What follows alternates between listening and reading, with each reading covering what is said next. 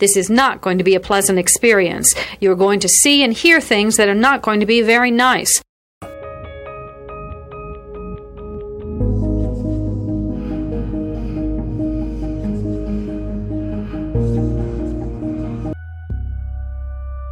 Experts divide serial killing into two general types organized and disorganized. An organized killer brings everything he needs to complete the murder. A disorganized killer improvises. Begin.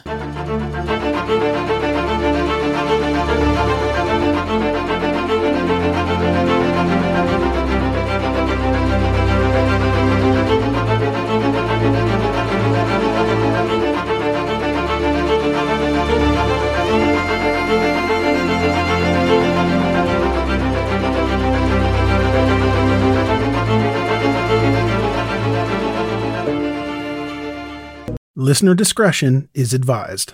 Something that you'd like to listen to, I would go ahead and fast forward about two minutes. Autopsies were done the following day in order to give the girls' bodies enough time to thaw out, and what they would find nobody could have ever imagined. Each body underwent a five hour autopsy. When their stomach's contents were examined, pathologists were able to conclude that the sisters most likely died within about five hours from the last time they were seen at the theater. So that would make their time of death somewhere between the late evening of December 28th and the early morning of the 29th. No conclusion was actually ever made to their actual time of death.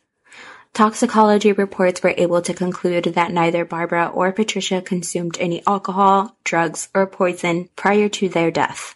Barbara was discovered to have engaged in sexual intercourse, however no marks or wounds were found on her body to suggest that it was forced. Semen was also found in Patricia's vaginal fluid.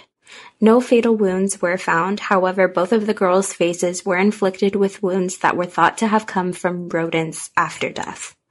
The official cause of death for both Barbara and Patricia is murder by secondary shock as a result to being exposed to the elements, which caused their body temperature to go below the critical level compatible with life. Walter McCarron was one of the coroners to perform the autopsies on Barbara and Patricia, and he had determined that the girls' bodies had been laying there near Devil's Creek for weeks before they were discovered on January 22nd.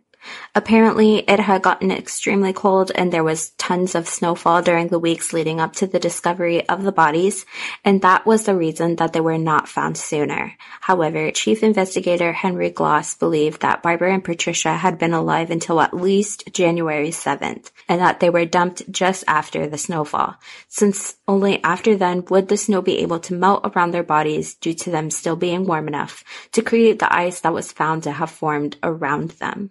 He also believed that the wounds on the sisters' faces were consistent with that of some kind of brutal assault, leading him to conclude that they were indeed molested. Like I said, there were many alleged sightings of Barbara and Patricia, and these sightings went along with Glos's timeline. A security guard named Jack Franklin reported giving the girls directions on the morning of December 29th. That afternoon at around 2.30 p.m., a friend of the girls named Judy Burrow reported seeing both of the sisters walking westward. And in the early evening, another classmate of Patricia's stated that she saw her walking past a restaurant in the company of two other girls, none of which were Barbara. On the early morning of December 30th, at around 5:40 a.m., the restaurant owners of D and L Restaurant on West Madison, which was only about five and a half miles from Brighton Theater, seized Barbara and Patricia, who seemed drunk as she was unable to walk on her own. They were in the company of one of their dishwashers, Edward Benny Bedwell.